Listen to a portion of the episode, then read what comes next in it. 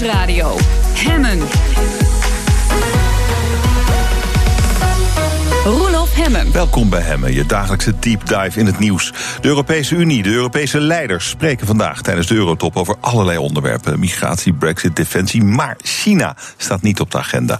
En dat terwijl er tegelijkertijd een grote top in Hongkong werd gehouden over een internationaal handelsblok dat is opgericht door China. Dat heeft natuurlijk alles te maken met die nieuwe zijderoute. Ik ga erover praten met Annette Nijs, macro-econoom verbonden aan de China, de China Europe International Business School, moet ik natuurlijk zeggen.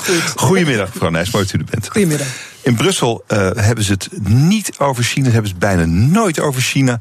Is dat nou eigenlijk slim, nu China dat enorme handelsblok aan het optuigen is, eigenlijk al opgetuigd heeft? Ja, ja, dat handelsblok bestaat eigenlijk al sinds 2013. En China bestaat straks zelf 100 jaar in 2049. Dus ze hadden zoiets van: we zetten zo'n mooie nieuwe economische regio neer. Want in 2049 willen wij de grootste in de wereld zijn. En dit blok gaat ons daar heel erg aan helpen.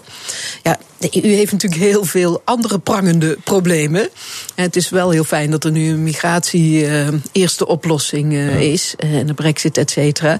Maar ja, de EU houdt zich een beetje afzijdig, maar wordt ook wel door China gedwongen om zich afzijdig te houden. Want die spreekt liever met individuele landen wat af. Ah, waarom is dat?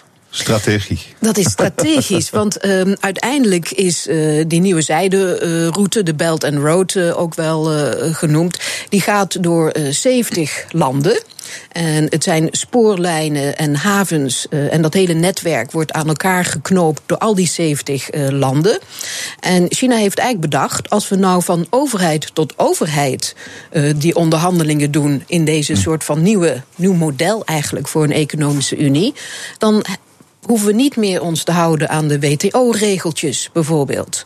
Want die gelden niet voor overheid tot overheidscontracten. Uh, dus okay. ze zetten gewoon iets totaal nieuws op. En uh, hopen eigenlijk dat de EU niet, hun niet in de weg zit. En dat doet de EU ook niet. Nee, en China hm. gaat dus uh, heel erg uh, door op uh, eigen houtje. Dus die heeft dan alle EU-landen gevraagd: willen jullie een memorandum sluiten om met ons iets langs deze, dit grote project, is eigenlijk een historisch initiatief, uh, mee te doen?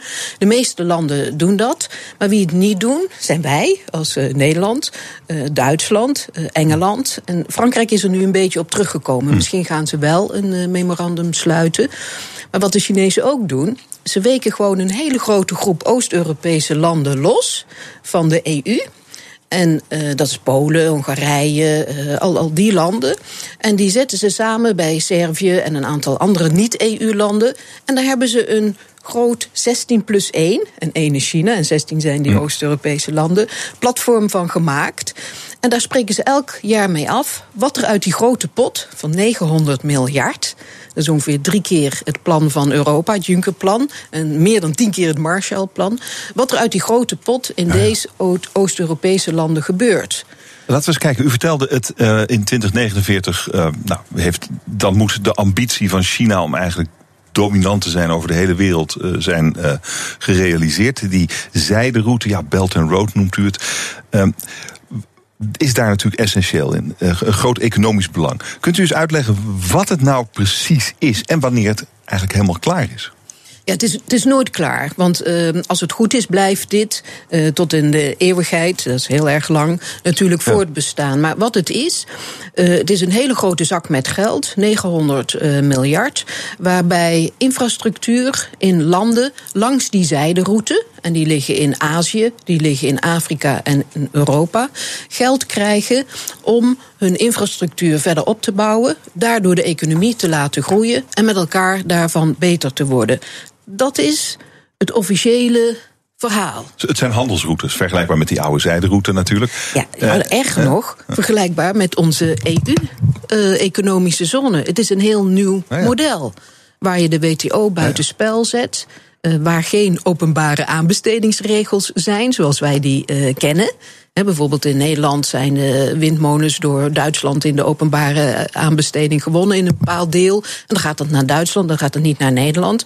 Maar langs die route in Europa houden de Chinezen zich daar niet aan. Ze willen ook een nieuwe WTO opzetten om die economische unie naar hun model te bouwen. En dan zeggen ze van nou, als er dan een dispuut is, dan komt er een nieuwe organisatie, een nieuwe zijderouteorganisatie, die dan maar die disputen moet uh, beslechten. Dat doen we niet binnen de WTO en dat doen we ook niet binnen de EU-regels. Dus het is ook een aanval eigenlijk op de manier zoals wij gewend zijn om een economische unie te bouwen. maar past, past het idee van zijderoute dan niet in, uh, in de regels van de Europese Unie, van de Wereldhandelsorganisatie? Waarom moet het allemaal per se nieuw? Waarom kan het niet samen in, in één? Ja, dat zou best kunnen. En ik denk dat is ook iets wat uh, Europa probeert te doen. Ze hebben die dialoog wel met China. Maar China wordt zo'n factor van betekenis dat ik denk dat wij moeten er toch een beetje aan wennen. Als er een land is dat straks de grootste uh, economie is, dat duurt niet meer zo lang. Uh, ja, dan gebeurt het natuurlijk niet meer op onze voorwaarden. Dan mm -hmm. gebeurt het op Chinese voorwaarden. En ja, deze nieuwe zijderoute is al zo'n speldeprik waaraan je dat uh, kan ja. zien. De kern is toch uh, logistiek. Uh, toch? Het uh, spoorlijn, uh, scheepsroutes, wegen ook, bruggen. Eigenlijk is het echt, echt een handelsroute. De logistiek is de kern. Maar daaruit gaat natuurlijk. het is natuurlijk allemaal bedoeld om die, die handel aan te jagen. En de belangen van China veilig te stellen. Hoe, hoe succesvol is die zijderoute tot nu? Nou, hij is in 2013 uh, gestart. En um, in Azië is het veel succesvoller dan in Afrika. In Oost-Europa is het veel succesvoller dan in West-Europa. En zij zien het ook echt als 30, 40 jaar project om dat helemaal vol te laten groeien. Maar neem bijvoorbeeld die Oost-Europese landen. Uh, er is een hele grote uh, treinspoorlijn uh, gemaakt tussen Servië en Hongarije. Hongarije heeft een snelweg gekregen. Er is een kerncentrale in Roemenië gebouwd. Dus in al die landen. Polen heeft een, een, belangrijk station van de trein in Lodz. Dus die geniet heel erg veel van, van de trein. Uh, Duitsland heeft met Rusland een, uh, een groot initiatief uh, met deels van het geld uit die pot gemaakt om een trein te maken van Duisburg helemaal naar Chongqing, het midden van China. En wij in Nederland op dit moment, de overheid houdt zich erbuiten. Maar er is wel privé-initiatief. Dus een groot transportbedrijf in, Duit in Tilburg, GTV, heeft een dat is heel grappig, vind ik. Een Chengdu, dat is ook een grote stad in het midden van China, vlakbij uh, dat, die andere stad, uh, Chongqing. Een Chengdu, Tilburg, Rotterdam Express gemaakt. Een trein. En die uh, gaat drie tot vijf keer in de week. En wij willen natuurlijk heel veel van onze spullen daar ook in hebben. Ja. En er is ook één bank in Nederland die daar heel veel mee wil helpen. Want door in die trein, dat, die gaat er nu maar 16 dagen over doen kun je nou groente en fruit en melk, uh, al die producten die je normaliter ja, ja, ja. moet koelen, die kun je daar nu heen brengen. En we brengen er ook uh, machines voor de katoenbouw. Uh, we, we, brengen van alles, maar ook wijn en bier. En, en, en, toch is er dan vanuit de, de, in elk geval de Nederlandse overheid een soort weerzin, weerstand tegen, dat, tegen die zijderoute. Zouden we niet beter mee kunnen gaan? Ik denk het wel. En uh, nu, uh, en dat, dat geldt ook voor onze premier, die uh, is natuurlijk in april met een grote delega delegatie naar China geweest, maar heeft daar wel tegen president Xi gezegd van, ik wil geen memorandum. Mm. Ik wil daar niet aan meedoen. En hij doet dat omdat natuurlijk zijn vriendjes, Frankrijk en Duitsland en Engeland, dat ook niet doet. En de EU graag wil dat China zich aan onze regels gaat houden. Maar ik denk dat wij uh, moeten dat niet, niet uh, ja, bejubelen. Maar we moeten wel natuurlijk zeggen van als China zo'n grote factor van betekenis wordt, dan zullen er sommige dingen op de Chinese manier gaan. En kunnen we daar niet een beetje blijvend vechten, maar tegelijkertijd ons voordeel uh, van doen. En nu heeft Europa dan wel iets gedaan. Ze hebben gezegd, wij hebben in Europa een Juncker-plan. Maar we hebben ook een plan waarin we ook allerlei transportnetwerken willen opzetten. Havens en spoorlijnen. Dus er loopt er eentje van Spanje die we willen opzetten naar Scandinavië. Of van Spanje door Frankrijk, Italië naar Hongarije. Zo hebben we er tien. Dus de EU heeft nu gezegd, en ik denk ook dat is de enige oplossing, laten we proberen om die tien transportlijnen te knopen aan die nieuwe zijderoute van China. Nou, dat ligt heel erg voor de hand, dus je zou zeggen, nou, daar gaan we voor. Nou, wie komt er dan met een voorstel? Dat zijn weer de Oost-Europese landen. En uh, niemand. Uh, nog Frankrijk, Duitsland, Nederland en Engeland doet mee. Dus ja, er is absoluut een grote verdeeldheid in, in, in Europa. Ja, en je kunt je afvragen of dat nou de slimste strategie is. Dank u wel voor dit gesprek. Annette Nijs, zij is macro-econoom bij de China Europe International Business School. Dank u wel. Graag gedaan. Waar je niet te vaak aan denkt bij festivals, dieselaggregaten. Maar die gebruiken we wel volop. Het kan beter, vindt Klaas Akkerman van Greener. Hoe? Dat komt hij zo vertellen. BNR Nieuwsradio. Hemmen. Van goed naar beter. Er gaat veel goed in ons land, maar laten we vooral ambitieus blijven. Het kan altijd beter. Vandaag in Van Goed naar Beter de energievoorziening op festivals. Nu zie je daar veel dieselaggregaten. Dat kan groener, was de gedachte van Klaas Akkerman, medeoprichter van Greener. En hij is hier. Dag meneer Akkerman, mooi dat u er bent. Ja, goedemiddag. Fijn dat u hier kunnen zijn. Eerst even het probleem dieselaggregaten. Uh, nou, er gaat diesel in, dat is eh, fossiele brandstof, uitstoot. Dat, is het probleem dat jullie op willen lossen. Ja, kijk, de, de, de hele motivatie komt gewoon voort uit het, uit het, uh, uit het op gang brengen van de energietransitie. We zijn hm. natuurlijk uh, in het hele land bezig om, om over te gaan op, op groene energie. En wat wij om de groene energie te kunnen gebruiken op het moment dat we het ook willen gebruiken, proberen we dat nu op te slaan door middel van bijvoorbeeld batterijen. En wat wij vervolgens daaraan toevoegen is wij willen ook die propositie doen op uh, off-grid locaties waar je dus geen toegang hebt tot netaansluiting, waar die gebufferde energie vandaan komt, maar dat wij die energie daarheen brengen en ook dus op die locaties een alternatief is voor fossiele brandstoffen. Ja, dus in plaats van een aggregaat een hele grote accu. Ja, ja, precies zo. Nou, precies dat is eigenlijk een uh, tamelijk simpel idee. Is het al uitgevoerd? Uh, er, is één, uh, er is in Nederland nog één andere partij die doet dat ook. wij, hebben, wij hebben besloten om een lithiumtechnologie te gebruiken... omdat we daarmee nog hogere vermogens kunnen leveren... die op festivals vaak gevraagd worden. En ehm, ja, dus samen met, met die partij zijn wij nu de enige twee in Nederland die dit echt als, als dienst aan, aanbieden en op, de markt. Op, op welke festivals staat, uh, staat jullie batterij? Op dit moment staan wij op uh, Awakenings Festival. Daar hebben wij de afgelopen twee weken productiedorp voorzien van, van energie. En het festival is dit weekend, dus dan draaien we nog door. En dan komend na het weekend gaan wij door naar Ameland, naar Madness Festival. Dat is helemaal geënt op duurzaamheid. En zo zijn we eigenlijk heel de zomer op allemaal uh, evenementen en festivals ja. onze producten in. Hoe, hoe kwam je erop? Nou, dat is leuk. Uh, wij, wij, wij, doen dit met, we doen het met z'n drieën. We hebben dit een keer voorbij zien komen toen we bezig waren met een, met een project toen we nog aan de TU Delft studeerden. Over, over verduurzaming van festivals. Hebben wij gekeken naar de, naar de energiemarkt. En toen hadden wij zoiets van, nou, daar gaat zo ongelooflijk veel diesel doorheen. Daar moet, daar moet een alternatief voor zijn.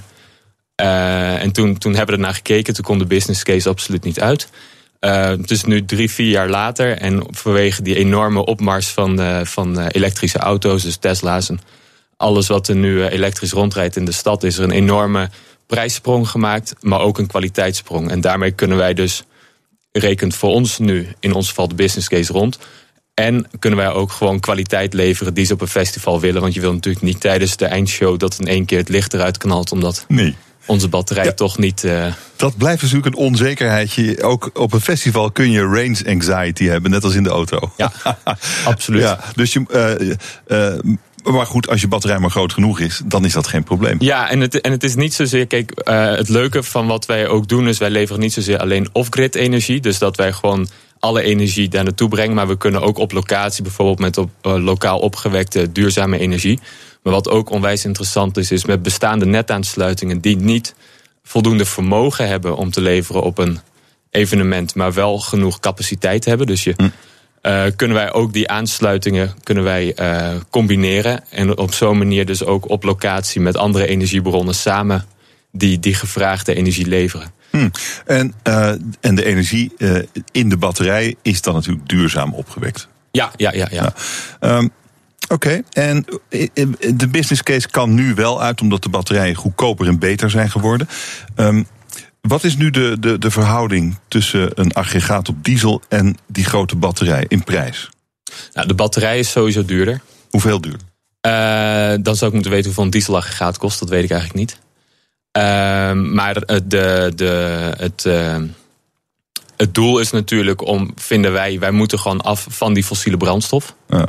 En wij willen dus, los van dus de oplossingen die we op de netlocaties hebben, willen wij ook op de, op de off-grid locaties, zoals we die dan noemen, ook kunnen gaan aanbieden. En dat is eigenlijk de, de insteek. Ja, oké, maar, dus, ja, maar het is natuurlijk wel, het moet een business case zijn, ook voor de klant.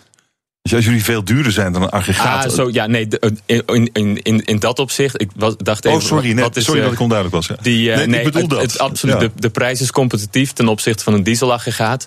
Uh, en daar zijn we ook deze ah, zomer gaan we daarmee. Want ja, het is uiteindelijk, weet je, duurzaam kiezen is alleen leuk als het ook financieel duurzaam is. En het moet natuurlijk niet een enorme surplus worden op je energierekening, omdat je per se duurzaam wilde zijn. Um, Oké, en dit, uh, jullie hebben er nu één. Ja, we hebben er nu één. Oké, hoe groot is zo'n ding? Uh, een 10 voet zeecontainer is het. Oh. Dus het valt nog wel mee. Ja, en 10 voet is een meter of uh, drie, drie ja, hij is, hij is 2,5 bij 3 meter. We hebben er nu één en we zijn nu bezig met de aanschaf van de volgende. Wij willen komende, komend jaar, dus vanaf 2019, mei 2019, willen wij 11 systemen op de markt hebben. Uh, om aan te tonen dat wij hier echt in, in geloven. En anderzijds ook om dus echt te kunnen gaan leveren wat, wat er geleverd moet worden. Want met één systeem is, is leuk voor de lokale braderie waar je normaal een dieselaggregaat neerzetten, nu die batterij. Uh, maar als je bijvoorbeeld naar Awakenings gaat, dan kom je er niet met één batterij. Nee, en uh, wat, is, wat is grote Pinkpop of zo? Grote doel. Ja, ja Pinkpop. Hoeveel, hoeveel, hoeveel, van die containers heb je dan nodig om dat van energie te voorzien? Uh, we hebben het wel eens uitgerekend voor Lowlands. Uh, Lowlands, ja.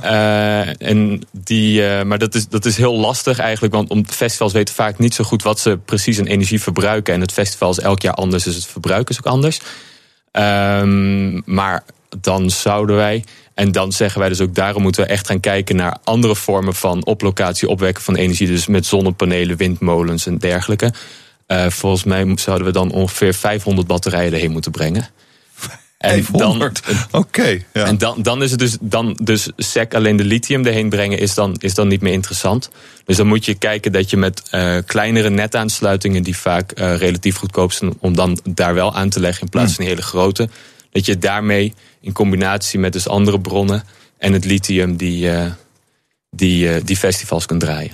Zijn er nog andere toepassingen te bedenken? Jullie focussen nu op festivals, maar ja, wij focussen nu primair op festivals, omdat daar kwam het idee vandaan. En daar hadden we, daar, daar, daar, kun je op zich, je kunt snel schakelen met festivals. Dat is heel leuk. Je hebt heel veel verschillende festivals. En de energievraag is een heel groot onderdeel van hun business case.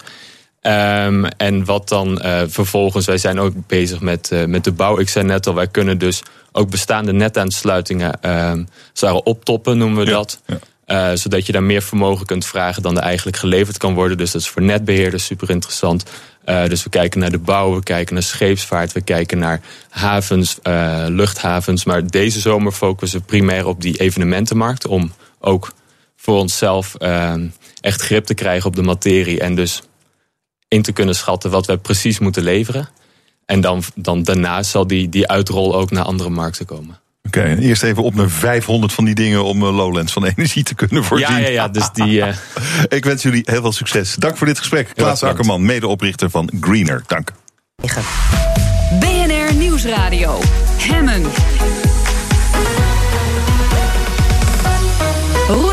Fijn dat je luistert naar Hemmen, je dagelijkse deep dive in het nieuws. De plastic soep. Iedereen kent de plaatjes van de stille oceaan waar plastic afval enorme eilanden vormt. Maar ook in ons eigen land zitten de rivieren en de zeeën vol met plastics. Vooral de kleinste deeltjes daarvan, de microplastics. Bij mij in de studio Heather Leslie, zij is eh, ecotoxicoloog aan de Vrije Universiteit in Amsterdam. Doet onderzoek naar microplastic in Nederlandse water en het effect daarvan op lijf en milieu. En Carl Berenvenger is hier. Hij is medeoprichter van de stichting By the Ocean We Unite. Hij vaart samen met particulieren en bedrijven over rivieren en zeeën monsters te nemen van het water en zo bewustzijn te creëren over die plastic soep. Welkom alle twee, mooi dat jullie er zijn. Dankjewel. Dank je. Hoe erg is het eigenlijk in Nederland? Uh, Karl, jullie zien dat, jullie komen dat tegen. Wat zie je, wat vind je als je die monsters neemt? Ja, het, uh, het, het meest uh, opvallende is toch wel dat, dat ondanks het feit dat als je op de boeg van zo'n schip staat, waar dan ook, je gaf het zelf aan, rivier, meer, zee, um, zie je over het algemeen niet zoveel plastic drijven. Nee. Um, dan zeggen mensen vaak dat komt omdat wij ons afvalsysteem redelijk goed, relatief goed geregeld hebben. Um, maar als wij met ons zogenaamde Mantatrol, het onderzoeksnet, uh, de, de oppervlakte laag van het water samplen. Dus kijken wat we daar aan plastics kunnen vinden. En met het blote oog analyseren we dat al aan boord. Dan vinden we eigenlijk altijd op één uitzondering na uh, kleine deeltjes plastic. Klein is echt heel klein, eigenlijk onzichtbaar.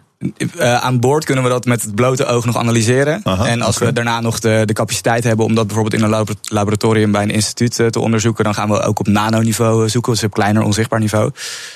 Maar aan boord is het, is het al, wordt het al snel duidelijk dat je nou ja, uiteenlopend van een paar honderd tot, tot tienduizenden stukjes plastic per vierkante kilometer oppervlaktewater vindt. Je ziet het eigenlijk niet als je eroverheen vaart, maar het is er wel degelijk. Hedder, hoe erg is dat? Wat wij ook vinden is dat uh, er heel veel microplastic deeltjes ook in de waterbodem zitten. En uh, ze zijn niet alleen in watersystemen, maar ook uh, in de oceanen en in de lucht. Ook in, in, in de lucht binnen je huis of binnen je kantoor of studio. Dus wij vinden het bijna overal waar wij zoeken. Um, en wat wij weten van de ecotoxicologie is dat er wel effecten kunnen optreden op zeedieren die blootgesteld zijn. En ook op, op mensen zelfs. Die... Wat doen die hele kleine plasticjes in je lichaam? Nou, vooral als je heel veel uh, blootgesteld bent. Uh, wat je ziet is dat je afweersysteem in actie komt. Want die deeltjes lijken misschien op een bacterium. En ons afweersysteem is getraind om die uh, te gaan aanvallen. Alleen de enzymen die onze afweersysteem gebruikt in die aanval, die werken niet op plastics. Want die zijn heel erg sterk. En, en die uh, verteren niet uh, ja. onder invloed van enzymen. En wat is daarvan het effect? Van dat, dat dat afweersysteem zich richt op iets wat het eigenlijk niet aan kan? Ja, uh, wat, wat de eerste aanwijzingen zijn. Wij zijn nog steeds in de pionierenfase, moet ik zeggen. Maar de eerste aanwijzingen zijn dat er risico is op ontstekingen. En chronische ontstekingen zijn niet goed voor je gezondheid. Of van de, een cel kan misschien daaraan doodgaan. Of andere ziektebeelden kunnen dan in beeld komen. Oké, okay, maar dat, is, dat zijn eigenlijk nog aannames. We weten niet precies hoe slecht het is. Nee, het is super urgent mm -mm. dat wij de juiste soort onderzoeken doen. En dat we kritisch kijken naar ja. alle feiten uh, en, en uh, fake news misschien. die er ook over dit onderwerp uh, te vinden is. Ja, nou ja, ik zie regelmatig foto's van. Nou, ik heb ze ook wel zien liggen op het strand. Die vogels die vol zitten met plastic. Ja. Dat is wel groter. Ja. Uh, maar en, dat is wel plastic en ze gaan er wel dood van. Ja, en dat, is, uh, ja, dat zijn calorieën, uh, lege calorieën. en ze doen er veel moeite om te eten. En in, in de natuur telt elke calorie. Dus het is gewoon op allerlei niveaus onwenselijk. Ja. Maar van de toxicologische kant zien we dat, ze, dat zeedieren en soms zelfs algjes minder snel groeien, geen zin hebben in eten, als hun buikjes vol zijn misschien. Met die microplastics. Ja, ja microplastics en ook grotere stukken natuurlijk. Oké, waar komt dat allemaal vandaan, Carl? Ja, dat is een goede vraag. Uh, wij weten ondertussen, tenminste het wordt geschat... dat uh, zo'n 80% van wat in, in zeeën en oceanen ronddrijft... Wat dus niet meer, zoals men tot voor kort aannam... een aantal drijvende eilanden van plastic zijn... die redelijk makkelijk nog op te ruimen zijn. maar wat eigenlijk een verzadiging is van mm -hmm. alle wateren met, met plastic, groot en klein. Ja, het is overal. dat is eigenlijk veel erger, bedoel je te zeggen. Ja, ja. ja. en we, er wordt geschat dat zo'n 80% van land komt.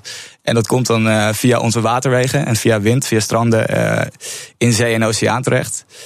Um, ik weet eerlijk gezegd niet de verhouding tussen wat eventueel uit de industrie komt en wat bij consumenten vandaan komt. Maar we weten wel dat alles wat wij hier in de stad aan, aan zwerfafval creëren, uh, wellicht bij de zogenaamde plastic soep terecht kan komen door grachten, door rivieren. Uiteindelijk komt het in het water terecht en dan komt het uiteindelijk in de zeeën terecht. Dat is, dat is eigenlijk hoe het gaat. Ja, als, als ik in, in mijn stad Leiden een plastic zakje uit mijn hand laat uh, vallen, dan is de kans groot dat voordat het opgeruimd wordt, als het überhaupt opgeruimd wordt, het in de gracht belandt via de Rijn, door het gemaal bij Katwijk naar zee stroomt. Ja. En dan, ja. Maar hoe wordt het dan microplastic? Het fragmenteert plastic um, onder invloed van UV-straling, onder oh. invloed van, uh, ik denk ook golfbewegingen, beesten die er misschien aan knabbelen. Dus het, het fragmenteert. Het valt uiteen in steeds kleinere stukjes. Um, en Heather weet dat wellicht beter, maar voor zover we nu weten, heeft de natuur geen of heel weinig mogelijkheden gevonden om het volledig af te breken. Ja, ja, ik weet niet, hoe zit dat, Heather? Ja, het is een super traag proces na de eerste uh, fragmentatie. Dus het verkruimelt een beetje. Maar plastic is uh, gemaakt van hele lange chemische ketens. En die ketens die zijn uh, super sterk. En wij moeten ze zeg maar één koolstofatoom per, per keer afknippen. En dat is een super traag proces. Dus de, wij hebben het nooit echt een volledige mineralisatie, een volledige volledige afbraak uh, van plastic waargenomen. Want plastic bestaat niet lang genoeg. Maar dat duurt eeuwen eigenlijk. Eeuwen is de schatting, ja. Ja. Voor de meeste soorten conventionele plastic. En eh, wat denk je nou als het. Waar gaat dit heen? Uh, we stellen vast, het is uh, niet goed voor de wereld, het is niet goed voor ja. ons. Waar gaat het heen? Wat als we niks doen? Ja, dit, wij hebben nu in Boodschap aan de Toekomst uh, laten zien. Uh, want als zij terugkijken in de tijd, in de, in de geologische geschiedenis, dan zien ze dat wij wat wij hebben gedaan in onze consumentenmaatschappij. En ik denk dat we in, midden in een transitie zitten, waar we uh, een grote rethink aan het doen zijn van hoe wij uh, onze spullen ontwerpen, hoe onze materialen gemaakt worden. En dat als je middenin zit, dan, dan is het moeilijk te begrijpen, want er gebeurt ontzettend veel. Um, maar ik denk dat als we over 50 jaar terugkomen, dat we in deze studio bijvoorbeeld totaal andere materialen voor ons zien. Want mensen, um, ook bij uh, ontwerpers en, en materialenwetenschappers, die, die hebben oog voor uh, de toekomst en, en duurzame materialen en duurzame manieren van productie en consumptie van, van onze spullen. Hm. Carl, uh, je draagt een t-shirt By the Ocean We Unite, staat erop. Dat verwijst naar wat je doet, namelijk rondvaren met bedrijven, particulieren en laten zien wat er aan de hand is als het over plastic gaat. Wat bereik je daarmee? Ja, en, en laten zien hoe mooi het kan zijn op het water. Het is een combinatie van beide. Om hopelijk dat vuurtje een beetje aan te wakkeren. Um, wat bereiken wij daarmee? Um, wij bereiken dat wij op, op individueel en persoonlijk niveau um, grote groepen mensen uh, dus mee kunnen nemen op, op de reis die we zelf ook maken. En, en met eigen ogen kunnen laten zien hoe, hoe mooi het kan zijn op het water. Tegelijkertijd hoe groot de uitdaging van plastic vervuiling is. Uh, waarna we altijd uh, vervolgstappen maken naar, oké, wat we weten dit nu. We weten ook waar het vandaan komt ongeveer. Uh, we weten dat we er allemaal aan bijdragen aan meer of mindere mate. En wat kunnen wij er nu aan doen om te voorkomen dat die plastic soep erger wordt? Uh, en zo merken we dat we, uh, dat we mensen op die manier persoonlijk kunnen, kunnen inspireren en, en ook bewegen om uh, andere keuzes te maken. Mensen in hun eigen omgeving te inspireren. En uiteindelijk bedrijven en ook overheden zijn aan het eind van het liedje niks anders dan groepen mensen. Waar ook, uh, ja, ja. Dus zo merken we dat we ook binnen bedrijven verschil kunnen maken. Um, ja, en, en. En aan het eind van de dag allemaal een visje eten. Want, uh, en ook dat is bloedlink. Want daardoor, vis, schelpdieren, daardoor krijgt elke Europeaan gemiddeld 11.000 11.000 stukjes plastic binnen per jaar. Ik geloof wel dat ze ook zeiden... Dat, dat, dat is toch wel echt, dat vind ik echt schrikken, zo'n getal. Ja, dat is ook heel heftig. Uh, wel kleine nuancering, uh, tenminste een kleine oh. aanvulling. Ik geloof dat ze... Nee, dat is, het is, uh, het is inderdaad correct. Maar ik geloof dat ze zeiden dat zo'n 40 tot 60 van die stukjes...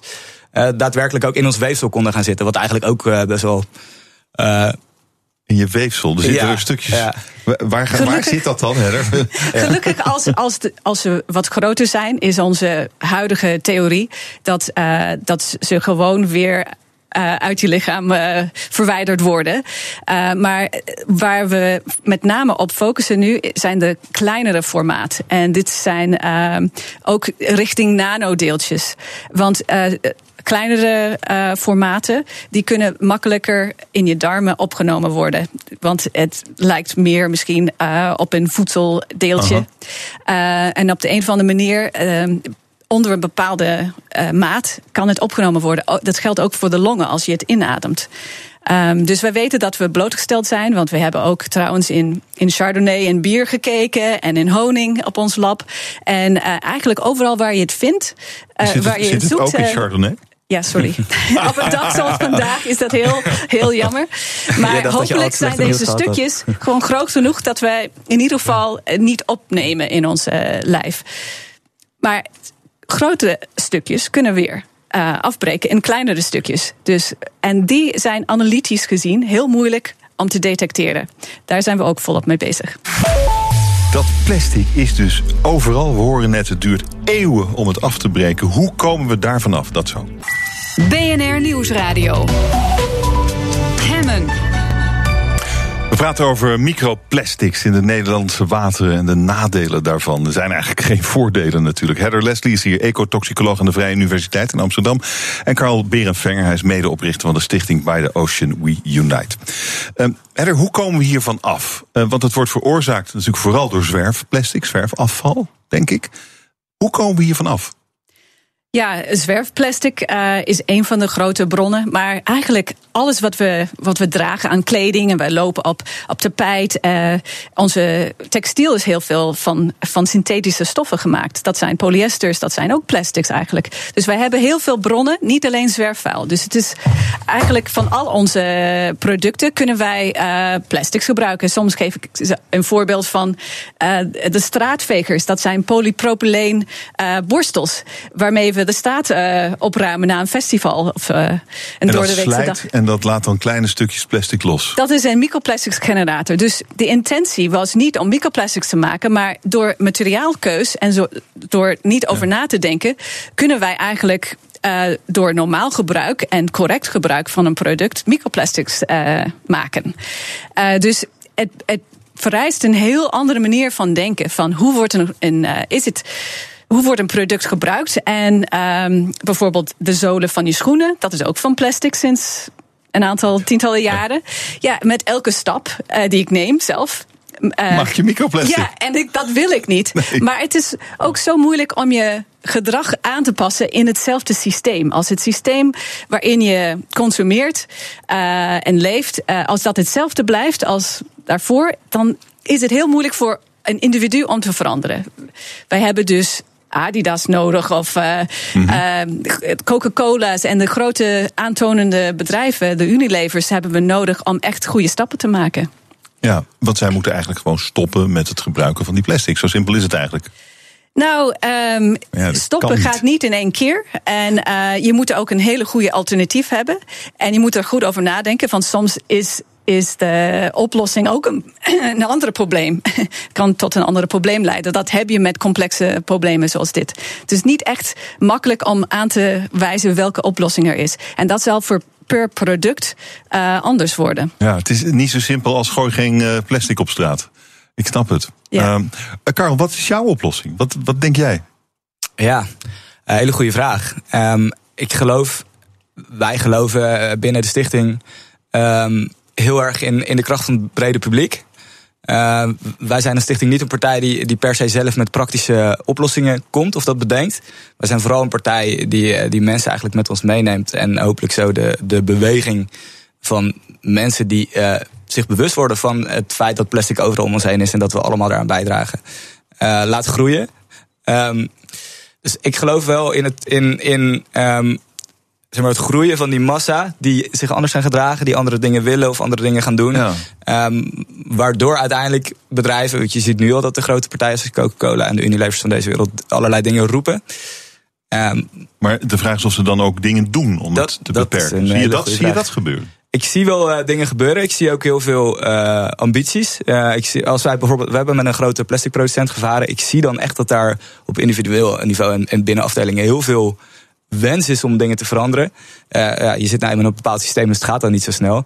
Maar wij geloven wel dat als wij maar met een, een groot, uh, als de groep consumenten groot genoeg is, dat uiteindelijk bedrijven en uh, ook overheden gaan volgen. Maar, maar, dat is toch moeilijk, hè? Want ik kijk naar je schoenen en je hebt ja. sneakers aan en er zit denk ik gewoon een plastic zool ik onder. plastic zolen. Weet je wel, dus ja, ja. en uh, we hebben hier alle drie denk ik plastic zolen en iedereen heeft plastic zolen. Dus hoe ga, hoe ga je nou zelf dan, als je ervan bewust bent, ja. Hoe ga je dat dan aanpakken? Wat doe jij in, jouw in jouw privéleven? Ja, nee, je zult het niet geloven. En, uh, maar ik loop over het algemeen op blote voeten. Oh, oh echt waar? ja, dat, ja uh, toevallig. en, maar ik denk, ik doe schoenen aan, want ik pas me aan. dus dat helpt. Maar dat is wel ja, een van de, van okay. de dingen die, die ik zelf doe. Um, en er zijn heel veel dingen die je dus in je eigen leven kan doen. Ik heb mijn gele huishouddoekjes al lang geleden vervangen. Uh, tapijten die voor zover ik die had, heb ik die uh, vervangen of weggedaan.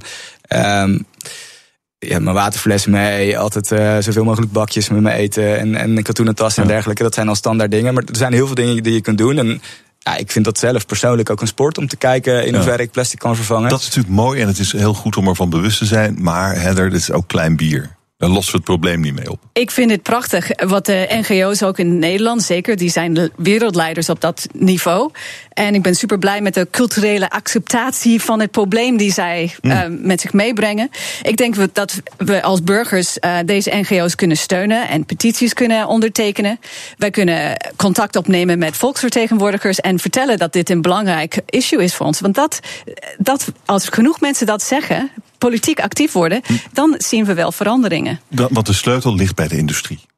Ja, maar dit is een kwestie van marktfalen. Dit is een klassieke eh, versie van marktfalen. Want de markt zegt, wij kunnen dit niet alleen oplossen. Dus zij hebben keiharde beleid nodig. En dat begint nu te komen in, in Europa, bij de Europese Commissie en bij de eh, Europese Chemicaliënagentschap. Ze zijn bezig op dit moment met het voorbereiden van eh, nieuwe wetgeving om microplastics uit producten te halen die met intentie daarin uh, zijn gestopt. Zoals uh, die cosmetica en bepaalde soorten verf en dat soort dingen. Ja, dat is op zichzelf hoopgevend. Ja, er is ah. zeker beweging. Hartelijk dank voor dit gesprek. Heather Leslie, ecotoxicoloog aan de Vrije Universiteit van Amsterdam. En Carl Berenvenger, hij is medeoprichter van de stichting By the Ocean We Unite. Dank jullie zeer. Graag gedaan. Hey, je kunt wel van alles vinden. Ze hebben niet in de gaten dat Vladimir Poetin een fantastische president dat is. Maar waar kun je nog met je vragen terecht? Ik vind het allemaal leuk, maar wat is je vraag ja. meteen? Waar alles bespreekbaar is. De tabaksindustrie, deeltijd werken, porno-industrie, gaswinning in Groningen. Maar kom niet met onzin aan. Ik word nu echt boos, Karim, sorry, maar dit vind ik echt te ver gaan. Een hele uur lang topradio. Met antwoord op jouw vragen. Als je echt wil groeien in het leven, moet je elke dag ietsje slimmer gaan slapen dan toen je wakker werd. Ja, ja. Word ook slimmer. en vrolijker. Iedere werkdag tussen 2 en 3 uur. Jurgen Rijman met Ask Me Anything.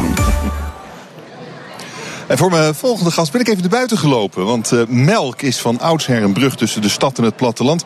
Maar nu de melkboer is uitgestorven, kennen kinderen de witte motor alleen nog als een pak in het uh, zuivelvak in de supermarkt. Melkboer Marten Verdenius brengt deze relatie terug door melk in de stad op straat te verkopen. Vers van de boer met een verhaal en met een hele mooie uh, klassieke Renault 4 bestel. Hij staat hier voor me. Ik sta buiten hier in Amsterdam op het Prins Bernhardplein. Marten, goeiedag. Goeiedag. De melkboer. Dat ben ik, inderdaad. Ja. Hoe kom je erop om een uitgestorven beroep als melkboer weer nieuw leven in te blazen? Ja, nou, ik studeerde duurzame ontwikkeling. En toen werkte ik op een boerderij in uh, Oudekerk aan de Amstel, hier vlakbij. En uh, toen ontdekte ik dat uh, er heel veel boeren rondom Amsterdam zitten. Maar al die, merk, die, die melk die verdwijnt eigenlijk anoniem ja, op een grote hoop. En dat vond ik zonde, dus daar wou ik iets mee. Maar wat, wat heb je met melk dan? Nou ja, ik denk als Hollander uit het uh, Veenweidegebied heb je al gauw iets met melk. Ik denk dat uh, de gemiddelde uh, ja, Hollander een paar generaties terug heeft hij wel een melkveehouder in de familie, denk ik. Het is echt milk country hier. En um, wat is precies het, het, het wat, wat, je, wat wil je duidelijk maken met uh, deze mooie Renault en al die melk en die melkproducten vers van de boer? Wat is het verhaal dat je wil vertellen? Nou, ik denk dat het ambacht, het boerenambacht, uh, ja, een supermooi beroep is. Uh, en dat zijn ook vormers van het landschap. Wij, uh, Holland is een land ja, wat echt door de mensen gemaakt is. En nog steeds door mensen gevormd wordt. En hoofdzakelijk door boeren. En ja, als we dat landschap mooi willen houden, dan moeten we dat samen doen. Dus dat wil ik graag samen met de boeren doen. Maar ben je dan geen boer geworden? nou, ik denk dat de boer, die heeft de consument ook nodig. En daar zit, een groot, uh, daar zit een groot gat tussen, zeg maar. Dus dat wil ik overbruggen. En wat maakt jouw melk dan anders dan de melk die je in de supermarkt koopt? Nou, uh, melk uit de supermarkt is mengmelk. Dus dat is melk van allerlei boeren door elkaar. Dus dat karakter, dat raak je dan een beetje kwijt. En uh, het is ook ja, veel uh, meer verwerkt. Dus de melk die wordt, dat noemen ze gerecombineerde melk. Dat is wat je in de supermarkt koopt. Dat wordt eerst uit elkaar gehaald en dan weer in elkaar gestopt. Uh, en dat, dat noemen ze dan melk. En bij mij komt het direct uit de koe, gaat het in de ketel. Het wordt alleen gepasteuriseerd en dat is de enige toepassing die ik doe. Hoe is de smaak? Mag ik eens proeven? Ja, tuurlijk, tuurlijk. Graag zelfs. Je, maakt nou, je hebt allemaal houten kisten. Je bewaart het in houten kisten. Ja, absoluut. Wel met goede koeling natuurlijk, want het Oh ja. moet goed koud, blij- koud blijven. Nou, kijk, even schudden, hè, want het is niet gehomogeniseerd. Dus dat moet... Homogeniseerd? Ja, nou ja, dat, Wat is dat? Dat gebeurt ook in de fabriek om dat vet, eh, die vetbolletjes klein te maken, zodat het niet meer oproomt. Maar dit roomt wel weer op. Maar er komt er zo'n laagje op. Ja, komt er zo laag. Gold top noemen ze dat in Engeland. Dus, ja. Ja, ja, dat is echt een certificaat van echtheid. Ja, het is echt een soort boter eigenlijk, of room. Wat is het? Die bovenste laag, dat is, ja, dat is room. Nou, neem eens een slokje. Ja, ja het is cool, lekker cool. Mm. Oh ja, dit is wel echt anders, hè? Ja, toch wel, hè? Ja. Dit wel... Maar, maar wat, wat proef ik nou dat het anders maakt? Ja, ik noem het karakter. Het heeft gewoon karakter. Het is, uh, uit de supermarkt is het vrij eentonig. En hè, melk zoals we dat kennen heeft eigenlijk niet zo heel veel smaak. Maar dit heeft karakter. Het, het, uh, het proeft ook vetter. Het is ook zeker vetter, en, maar dat komt ook omdat het vet niet uh, gehomogeniseerd is. Daardoor zijn die vetbolletjes groter en dat laat meer een filmpje achter in je mond. Ik vind het wel lekker eigenlijk. Er zit ook een soort smaak aan. Hoe zou jij deze smaak karakteriseren? Nou, het wordt vaak wel als kruidig. De, we hebben, uh, met de melksalon hebben we vroeger proeverijen gedaan met andere boeren. En de boerderij, de Groene Griffioen, die melk die kwam er eigenlijk altijd uit als kruidig. Dat, werd, dat kwam vaker terug. Dus... Oké, okay, dus jij kent ook de koeien waar deze melk vandaan komt? Absoluut, ja. Hier, hier hebben we er een paar. Ik zie een foto, ja. dat is, oh, wacht, wat, wat is dit voor ras? Montebejaarde. Ah, dat is ook weer speciale koe, hè? Want deze zie je niet veel. Nee, die zie je zeker niet veel. Nee. nee. Ook door die druk op produceren voor boeren, uh, ja, uh, wordt, is de boer uh, aangewezen op één ras eigenlijk, de Friesen Holstein, die het meeste produceert. En dat is zonde, hè? De, de oude Friese of de oude Hollandse rassen, die staan ook echt onder druk. Nou is dit helaas niet een oud Hollands ras, maar een Frans ras. Maar goed, het past wel veel beter in een biologische bedrijfsvoering. En um, hoe doe je dat nou dagelijks? Ga je dagelijks op pad met je oude Renault en je melk? Uh, nou, dinsdag en vrijdagochtend doe ik een ronde voor de horeca. En uh, vrijdag en zaterdag doe ik een rondje venten. Dat doe ik sinds een paar weken. Ga je gewoon op straat staan? Ja, zo is nu eigenlijk. Ja. En, wat, en wat, wat kost zo'n... Uh, wat, wat, wat, is, de, is het een halve liter? Dit is een pintje melk, een pint. Dus, wat is een pint? Pint is 568 milliliter. Nou, dat slaat helemaal nergens op natuurlijk. Nou, de liter dat is de maat van de fabriek, van de efficiëntie, van de massa. En uh, ik ben een groot fan van minder efficiëntie, meer plezier, meer smaak. Dus dat is, daar is het een beetje een verwijzing naar. Is het ook een goede business? Vooralsnog gaat het prima, ja. ja. Dit is gewoon echt jouw beroep, hier kan je van bestaan? Ja, zeker. Ja, ja, ja. En uh, nou, ik vind het gesprek ook heel belangrijk. Dus ik wil ook echt mensen in de stad betrekken bij het platteland en uh, wat er op de boerderij gebeurt. Dus dat vind ik... En wat kost zo'n pintje, een halve liter? 1,25. Uh, dat is veel duurder dan in de supermarkt. Is een stukje duurder, ja, maar je hebt het zelf geproefd. Het is een stuk lekkerder. Ja, zo is dat. Zo is dat. Hartelijk dank voor dit gesprek en heel veel succes. Uh, melkboer Marta Verdenius. Ja, Dankjewel. Wachten we vol spanning op breaking news uit Tasmanië, Trinidad en Tuvalu? Niet echt. Maar in BNR De Wereld wel de strapatsen van Trump, de strubbelingen in Europa, boze Britten, chaotische Grieken, problematische Polen. Over de wereldvrede die maar niet wil uitbreken en vooral over de positie van Nederland. BNR De Wereld, het beste binnenlandse programma over het buitenland. Elke donderdag om drie uur of via podcast of bnr.nl. BNR Nieuwsradio. Hemmen. Roelof Hemmen. Fijn dat je luistert naar hem in je dagelijkse deep dive in het nieuws. Max van Wezel is al meer dan 40 jaar een fenomeen in politiek Den Haag. Als Haags verslaggever voor Vrij Nederland, een presentator van verschillende programma's bij onze conculega's van Radio 1 bijvoorbeeld. Nu is hij ziek. Maar desondanks schreef hij samen met Wilma Borgman een boek over het kabinet Rutte 2. Het heet Vrienden tegen Willendank. En Max van Wezel is hier. Welkom, Max. Hoi, dankjewel. Um, je bent ziek. Je hebt kanker. Uh, hoe gaat het met je op dit moment? Uh, ja, dan nog een nare vorm van kanker ook, namelijk alvleesklierkanker. En uh, ja, dat is een vervelende ziekte, omdat de perspectieven daarvan heel erg slecht zijn voor genezing. ik volg nu chemotherapie en ja, hopelijk kom je eroverheen of verleng je je leven in elk geval met een paar jaar. Maar dat moet allemaal nog blijken. Hoe ben je daaronder? Ja, wisselend een soort uh, wisselbad van stemmingen. Van uh, de ene dag denk je van kom, we gaan er tegenaan. En de andere dag denk je, oh nee, dit gaat verkeerd aflopen. Je hebt toch de moeite genomen om uh, desondanks hier bij mij te komen praten over je boek, over je werk, over je leven. Ehm, terwijl je ook iets anders had kunnen gaan doen. In de zon zitten. Bijvoorbeeld, je had, je had, alle, je, je, je, had allerlei andere dingen kunnen doen, maar toch, toch wil je op een of andere manier blijkbaar bezig blijven met je vak. Nou ja, ik vond het wel een van de, de, erge dingen. Even los van een uh, zware operatie en chemo en uh, allemaal pijnlijke, ja, pijnlijke ingrepen en zo in het ziekenhuis. maar ik vond het vooral zo vreselijk om drie maanden lang ja, ziek thuis te liggen, voor een deel in het ziekenhuis te liggen. En ja, je volgt het nieuws dan wel een beetje via radio en televisie, maar het is toch anders dan wanneer je er middenin staat. Je vond het het ergste eigenlijk om, uh, om niet te werken? Ja, het klinkt crazy natuurlijk. Beetje wel. Ja, een beetje wel. Je, je, kunt beter proberen weer gezond te worden. Uh, maar nee, nee ja, ik, ja, ik voelde me echt uit de lucht geplukt. Van uh, de, tot die tijd een soort 80-urige werkweek uh, gehad. En schrijven voor Vrij Nederland. En met het oog op morgen presenteren. Argos bij de VPRO-radio presenteren. debatten leiden in Nieuwsport. Voortdurend in de auto tussen Hilversum, Den Haag en Amsterdam omdat je wel drie afspraken per dag in verschillende steden had. En opeens lig je in bed. Ik, ik, ik vond het heel moeilijk te verteren. Ja, ja nou ja, je, je accepteert het ook niet, blijkbaar. Nou, het grootste deel van mijn werk heb ik echt gestaakt. Hmm. Dus ik probeer heel voorzichtig uit wat ik wel kan en wat ik niet kan.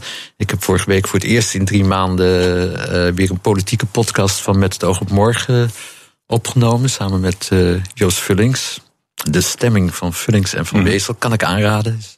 Bij BNR hebben ze veel belangstelling voor podcasts. Heel veel, ja. Um, dus die van de publieke omroep mogen, mogen hier hopelijk ook. Uh, ik heb uh, Argos vorige week zaterdag weer voor het eerst uh, in drie maanden gepresenteerd. En hoop dat morgen weer te doen. Maar ja, het is allemaal hopen dat. Heb je een mhm. goede dag, heb je een slechte dag. er is de hele tijd een vervanger paraat om, ja, ja, ja, om in te vallen als het niet gaat. Maar dit is wat je al uh, 40 jaar doet of zo. Toen ik uh, 20 jaar geleden een paar jaar in Den Haag werkte voor RTL Nieuws, ja. was jij daar al de Nestor van het Binnenhof? Ja, toen werkte jij nou, al. Nou ja, er waren nog de... een paar. Maar toen werkte je daar ook al 20 jaar. En we zijn nu 20 jaar verder en je doet het eigenlijk nog steeds. Wat is het dat je zo aantrekt in die Haagse journalistiek? Ja, er zijn er die het nog langer doen hoor. Ferry Mingelen natuurlijk, Hans Gosling gaat Ferry van Trouw, die waren pensioen. er al. Nee, joh, die is helemaal niet pensioen, met pensioen. Die doet alsof hij oh. met pensioen is. Oké. Iedere verkiezingscampagne duikt hij toch wel weer ergens bij de regionale omroep uh, op of zo. Um, ja, ik heb het heel vaak met een verslaving uh, vergeleken. Ik, ik, heb nooit zelf de behoefte gehad de politiek in te gaan. Om, om Kamerlid of minister of zo, of staatssecretaris te worden. Maar ja, er dichtbij zijn, dicht bij het vuur zijn, vind ik iets spannends hebben. Maar waarom?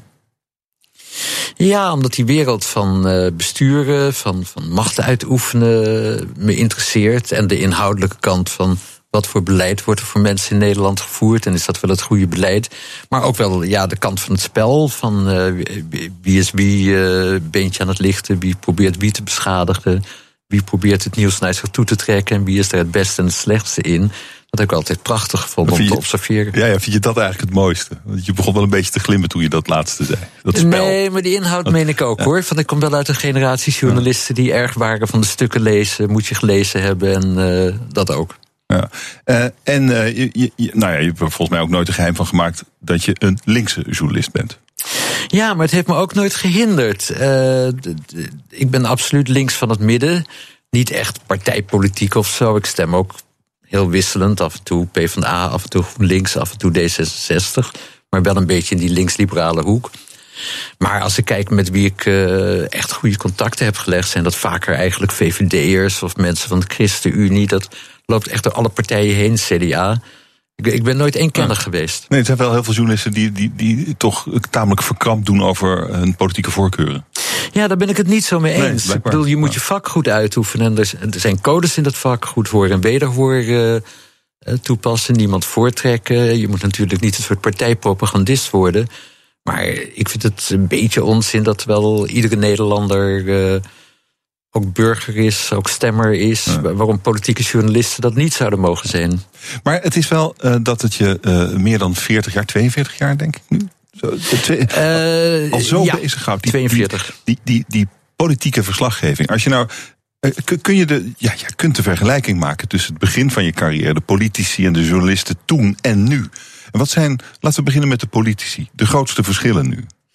Nou, de grootste verschillen zijn denk ik dat het steeds meer gaat om een soort uh, top 10, top 15 van politici die ertoe doen. En dat zijn de, de fractieleiders, de lijsttrekkers. Daaromheen is een uh, heel apparaat van spindokters, voorlichters, woordvoerders die de lijsttrekker moeten profileren. Uh, je ziet ook op tv bijna alleen die partijleiders. En dat is wel veranderd. Naar mijn gevoel uh, waren er vroeger echt meer 150 Kamerleden. En de een was interessant op dit terrein en de ander op dat terrein. En je ziet nu dat het veel meer een piramide is geworden met die partijleider aan het hoofd ervan. Dat is een verschil. Nou, ten tweede zijn uh, nogal veel meer journalisten gekomen in die 42 jaar. Ik geloof dat er 40 parlementaire journalisten waren toen ik kwam in 1976. En ja, dat zullen nu 400 zijn. Dus je, je, je loopt elkaar meer met de ellebogen te verdringen. En het is natuurlijk veel sneller gegaan door, door tv, eh, door live tv, door stand-ups in de, in de hal van de Tweede Kamer. Uh, radio zit er bovenop, maar ook sociale media zitten er bovenop. Maar ik denk dat er, uh, als er 400 Haagse journalisten zijn, zijn er denk ik 1600 voorlichters en spindokters en politiek adviseurs en noem het allemaal maar op. Ja, ik geloof dat de Rijksoverheid iets van 600, uh, oh, 600. mensen met communicatie heeft belast. Ja. Ja. Dat is ook wel iets dat totaal anders is geworden, denk ik. Nou ja, dat is. Uh, ja, toen ik begon uh, had je veel meer, denk ik, direct contact met, uh, met fractieleiders, met ministers, met staatssecretarissen. Ja. Er was wel een enkele voorlichter. Ik herinner me de legendarische mevrouw Faber op het ministerie van Justitie, dan een oud journalist. En dat was. Toos Faber. Toos Faber. Uh, en dat was dan de voorlichter oh ja. van de minister van Justitie. En dan belde je die ochtends om 11 uur. En dan zei ze: Ik ga straks met de minister lunchen. En bel me dan om twee uur terug. En dan krijg je antwoord. En ja, nu hoor je heel vaak: de voorlichters zijn zelf in vergadering. Of uh, de voorlichters hebben het druk om terug te bellen. Dat zijn hele apparaten geworden. Maar ik denk dat in jouw telefoon wel de nummers van het hele kabinet staan. Nou, even kijken, er is net weer een nieuw kabinet, hè, dus dan moet je weer aan het verzamelen slaan. Maar, maar dat wil je toch? Als je wilt weten of ik het privénummer van Mark Rutte in mijn uh, iPhone heb, ja. Ongetwijfeld. Uh, en als je, dan, um, als je dan kijkt naar de, naar de journalistiek van dit moment, er zijn er veel meer, alles is veel vlugger gegaan, er zijn misschien ook minder middelen. Uh, moet meer productie maken minder tijd voor die productie? Nou nee, Den Haag groeit alleen maar. Hmm. Uh, er zijn natuurlijk veel klachten over reorganisaties en uitdunning ja. in de journalistiek. Die zitten denk ik meer bij de regionale journalistiek. Er is echt reden je zorg te maken over worden gemeenteraden nog wel goed uh, journalistiek ja, gevolgd. Ja, maar in Den Haag heb ik het alleen maar zien, uh, zien aankomen en aanstormen. En vind je dat, is er in het wezen van de journalistiek, nou daar is waarschijnlijk niet zo heel veel in veranderd, maar in de manier waarop wij nu de Haagse journalistiek, de parlementaire journalistiek bedrijven, hoe is dat anders dan destijds? Nou, ik denk dat uh, politici meer gespitst zijn op. Uh, ben ik degene met die ene soundbite in het uh, RTL-nieuws van half acht of het NOS-journaal van acht uur? Er is een enorme mm. concurrentie in soundbites gaande. Van, ja, maar dat zijn, dat zijn de politici. Ik, ik ben benieuwd naar wat je waarneemt aan de kant van de journalistiek.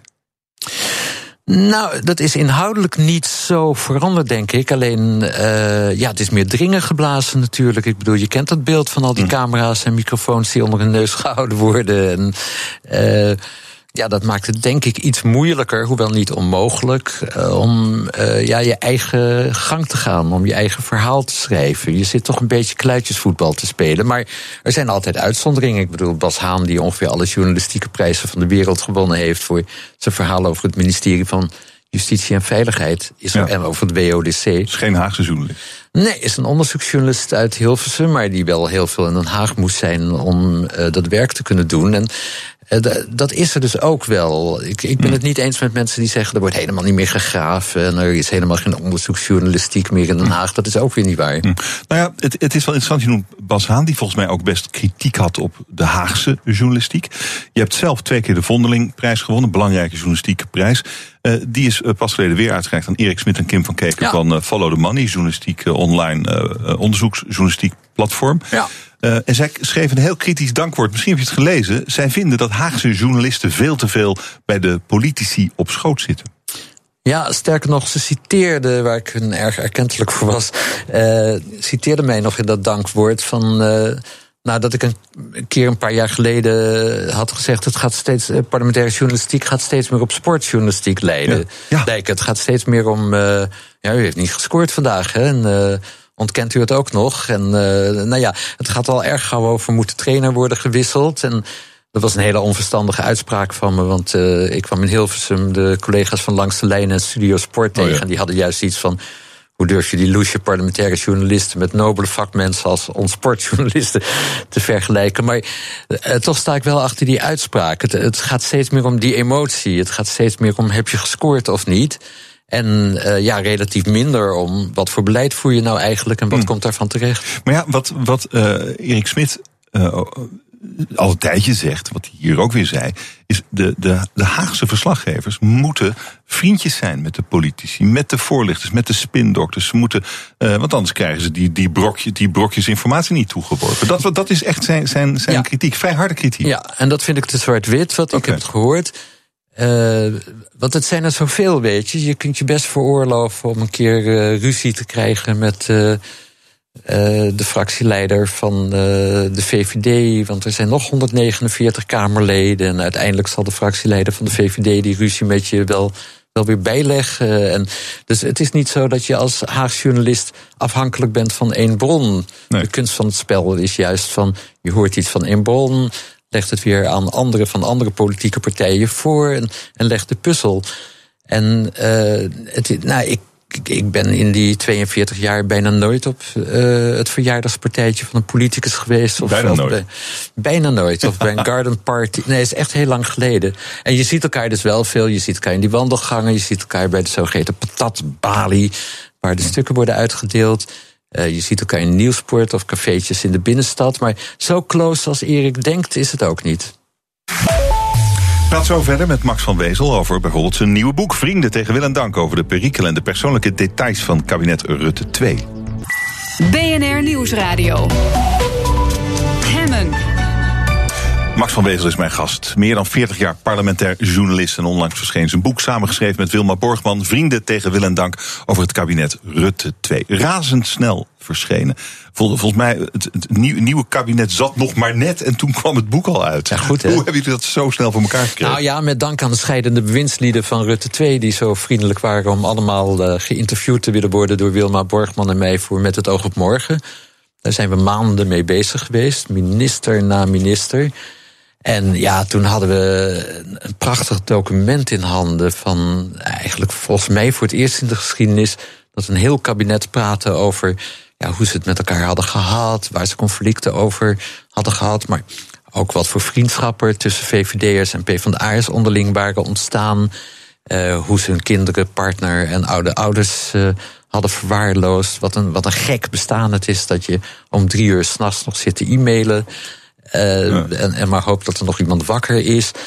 Dus dat, dat hele beeld van ja, een heel erg workaholic bestaan had ik nog nooit gelezen. Het is, wat me opvalt in het, in het boek is. Het gaat wel, ook wel heel erg over de zachte kant. Ja, het gaat erg over de menselijke kant van, ja, ja. Van het ambt. Wa waarom die invalshoek? Nou, we hadden het op ons lijstje staan. We wilden het natuurlijk ook over beleid en, en het verlies van de PvdA bij de verkiezingen hebben en hoe dat nou kwam. Maar we hadden wel op ons lijstje staan van het mooiste zou het boek worden. Of het mooiste zouden die interviews voor het oog worden als je een soort inkijkje krijgt, dan kijk je in de keuken van hmm. hoe regeren is. En hoe, hoe zwaar belastend regeren is. En dat hebben we ook wel een beetje bedoeld tegen al die populisten die roepen van het zijn allemaal zakkenvullers die van onze belastingcenten niks doen. Want het zijn hondenbanen. Het is echt ongelooflijk hoeveel uren die mensen maken. Laten we, even, laten we even luisteren naar eh, de minister-president. Hij nam het eerste exemplaar in ontvangst van, van het boek. We luisteren even naar, naar, naar het moment van die presentatie. Zet even de koptelefoon op. Ja. Dank eh, voor dit uh, mooie boek. Het is. Uh, ik vond het heel bijzonder, want het leukste van dit boek is jullie eigen plezier. Want je zag eigenlijk gedurende die week dat jullie de interviews hadden, dat jullie zelf kerend van geluk rondliepen. Van wat is dit leuk en interessant en, en iedereen is zo openhartig en uh, noem maar op. dit is, hij vond jullie plezier vooral het leukst. Het straalde jullie blijkbaar uit. Ja, we hadden ook een heel leuk, uh, leuk interview met hem. Dat was echt meteen na afloop van de allerlaatste vergadering van het tweede kabinet Rutte. Ze hadden elkaar net toegesproken en afscheid van elkaar genomen. En toen konden we Mark Rutte interviewen. En uh, ja, dat, dat, ja, dat moment is dan goud waard. Ben je dan nog iets te weten gekomen eh, wat je nog niet wist? Ja, uh, hoe klein die verschillen tussen VVD'ers en PvdA's waren. Want dat, dat, die indruk hadden al veel mensen. Vooral de indruk dat de PvdA een beetje een aanhangwagen van de VVD uh, was geworden. En dat Diederik Samson op schoot zat bij Mark Rutte. Maar het was nog veel letterlijker zo. Er waren allemaal vriendschappen ontstaan, onwaarschijnlijke vriendschappen tussen een activistische linkse vrouw als Lilian Ploemen en ja, toch een beetje meer boekhouderachtig figuur uit de VVD als Stef Blok tussen Janine Hennis en Lodewijk Asscher. Dus het, het was letterlijk een kabinet waarin die uh, partijpolitieke verschillen uh, nauwelijks meer opvielen. Ze hadden het gewoon zo fijn met elkaar. En, en wat zegt je dat dan? Nou, dat je daarmee uit moet kijken, kennelijk. Want als je als een van de twee partijen vervolgens 29 zetels verliest bij de Tweede Kamerverkiezingen, heb je iets verkeerd gedaan. Dus zij, zij, de les die wij, de, Wilma en ik eruit trokken, is van kijk ermee uit. Je kunt uh, heel tevreden zijn over, jongens, we hebben weer een vrijdag vergaderd in de Treffenzaal en we, we, zijn weer tot een geweldig compromis gekomen. nou, dat zal het hele land ook uh, voor applaudisseren. Maar dat is dus niet waar. Dat is de, de val waarin zij zijn gelopen. Ja, en uh, er staat in het boek ook ergens, je maakt in de politiek geen vrienden. Dat schijnt ook wel een waarheid te zijn. Nee, maar, je moet een hond nemen, staat er. Hond, nee, oh, Blok, twee honden. twee honden. Maar, uh, maar toch ontstonden er vriendschappen tussen die ministers. En ja. zelfs met, uh, welke, welke, welke waren dat nou? Dat ze zelfs met Lilian Ploemen en Stef. Ik geloof die ook elkaars partners, dat ze bij elkaar ja, die gingen eten. Bij elkaar en eten. Ja, en ja. Uh, Janine Hennis en Lodewijk Asscher die hadden de tijd van hun leven toen ze samen naar uh, Irak mochten. En uh, uh, ja, dat, ja. Het is, eigenlijk is het toch gewoon gek. Is het, is, het, is, het, is het eigenlijk wel goed als politici van verschillende partijen zo met elkaar bevriend raken? Nou, het is goed en het heeft ertoe bijgedragen dat dit kabinet wel het langstzittende kabinet sinds de Tweede Wereldoorlog was. Dat het geen vechtkabinet was. Je, je hebt ook hele lelijke kabinetten van CDA en PvdA gehad. Het vierde kabinet Balkenende bijvoorbeeld waarin echt, echt die partijblokken elkaar de tent uitvochten. Ja. Nou, zo wilden zij het dus niet doen. Ze hadden iets van in het landsbelang. Het was midden in de financieel-economische crisis, de Griekenlandcrisis, noem maar op. Uh, we moeten het land door die crisis uh, heen zien te loodsen. En daarin uh, passen geen partijpolitieke spelletjes. We gaan elkaar niet lastigvallen, we gaan elkaar niet laten struikelen. We, we gaan niet de PvdA de tent uitroken of de VVD de tent uitroken. En dat, ja, het heeft het land wel goed gedaan. We staan er veel florisanter voor dan toen zij aantraden in mm. 2012. Hè. Werkeloosheid weer gedaald, en financieringstekort is op orde. Dat is wel hun werk geweest. Alleen het gevaar ligt electoraal. Als je eigen achterban denkt van, nou ja, die zijn wel erg lief voor Mark Rutte. Dan, ja. uh, dan, dan, kunnen er drama's zich wel trekken. Dat hebben we ook zien gebeuren. Ja. Um, heb jij zelf ook een soort van uh, vriendschappen overgehouden aan, uh, aan, aan de, de politiek met de politici? Misschien ook met deze mensen? Nee, zei die gaat niet vaak naar verjaardagen en zo. Maar als af en toe misschien toch wel. Ontstaan er ook vriendschappen tussen jou en politici? Nou, ik moet iets heel raars zeggen, Roelof. Dat is, eigenlijk is dat pas de laatste drie maanden door mijn ziekte ontstaan. Er zijn ook een paar bij je geweest in het ziekenhuis. Ja, hè? er zijn mensen bij me in het ziekenhuis geweest. Mm -hmm. Er zijn mensen bij me thuis geweest. Waar, waar, waar, waar, ik nog nooit over de vloer was geweest. Waarvan ik het gevoel had van ik ken, ik ken hun wel oppervlakkig. Maar waarschijnlijk weten ze helemaal niet wie ik ben. En het was tamelijk ontroerend uh, hoeveel ook fractieleiders en uh, mensen uit het kabinet en zo opeens brieven schreven en kaarten schreven en langskwamen. Alleen, ja, goed, daar moet je kennelijk wel eerst uh, ziek voor worden. Ja, dat, dat is ook wel een wrange conclusie eigenlijk. Ja, want oh. die, die, die, daarom sprak ja. ik daarnet ook Erik en Bas Haan en uh, Joris Luindijk tegen. Van de, het idee van het ligt allemaal onder één wollen deken met elkaar. En het, het stopt samen alles in de doofpot. Ik kan dat echt tegenspreken, van binnenuit tegenspreken. Je kunt het je ook helemaal niet veroorloven als politiek journalist om alles in de doofpot te stoppen. Ik bedoel, je werkgever zegt op een bepaald moment: je staat wel voor veel geld op de loonlijst van Wezel. Primeurs graag. Schokkende uitspraken. Dus het kan, het kan ook helemaal niet onder één deken liggen. Maar ik vond het wel hartverwarmend hoeveel mensen via kaarten en bloemen en bezoek nu van hun belangstelling uh, lieten blijken. Hoe kijk je naar het kabinet wat er nu zit? Dat vind ik heel wankel.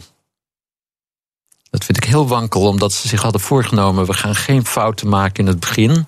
Wat het vorige kabinet wel deed. Je zult je herinneren, die inkomensafhankelijke mm. zorgpremie, die de PvdA ja. nog zo'n feest vond. Ja. En die leidde tot een enorme opstand uh, in de VVD-achterban en bij de Telegraaf. En uh, ze hebben dus maandenlang uh, met elkaar onderhandeld, juist om te voorkomen dat er zo'n fout meteen in het begin in zat. En ja hoor, hij zit er toch in. De dividendbelasting, de afschaffing van de dividendbelasting. Denk je dat dat een, uh, een, een heel groot probleem wordt? Echt ja. een bedreiging is? Ja, ja je merkt. Uh, Ik geloof dat dit het tiende Kamerdebat en het derde grote Kamerdebat erover was afgelopen week. Ja. Uh, de oppositie weet, we hebben beet. Het is echt heel makkelijk om te zeggen van. En de leraren krijgen bijna geen loonsverhoging. En de politie moet zich overwerken. Ja hoor, waar is wel geld voor? Uh, de beleggers in Shell en Unilever in het buitenland. Dus dat is een uiterst gevoelig punt. Wat de oppositie de gelegenheid geeft. Ook een beetje karikaturaal hoor wat ze doen. Maar uh, ja, Mark Rutte als loopjongen van uh, ja. Shell voor te stellen. En hij heeft zelf bij Café Pindakaas gewerkt als Human Resource Officer. Dus geen wonder dat hij aan het handje van Unilever loopt. Het is allemaal gezegd van de week in de Kamer. En uh, ja, het wordt wel een punt wat Mark Rutte dreigt te gaan achtervolgen. Dus of ze hm. vinden binnenkort iets slims van uh, geef wel uh, anderhalf miljard belastingverlaging, maar geeft het ook aan het midden- en kleinbedrijf en de kleine ondernemers bijvoorbeeld. Die hebben het misschien harder nodig dan die, dat omaatje dat in Shell aandelen belegd heeft. Um, en die buitenlandse belastingdiensten die hiervan profiteren.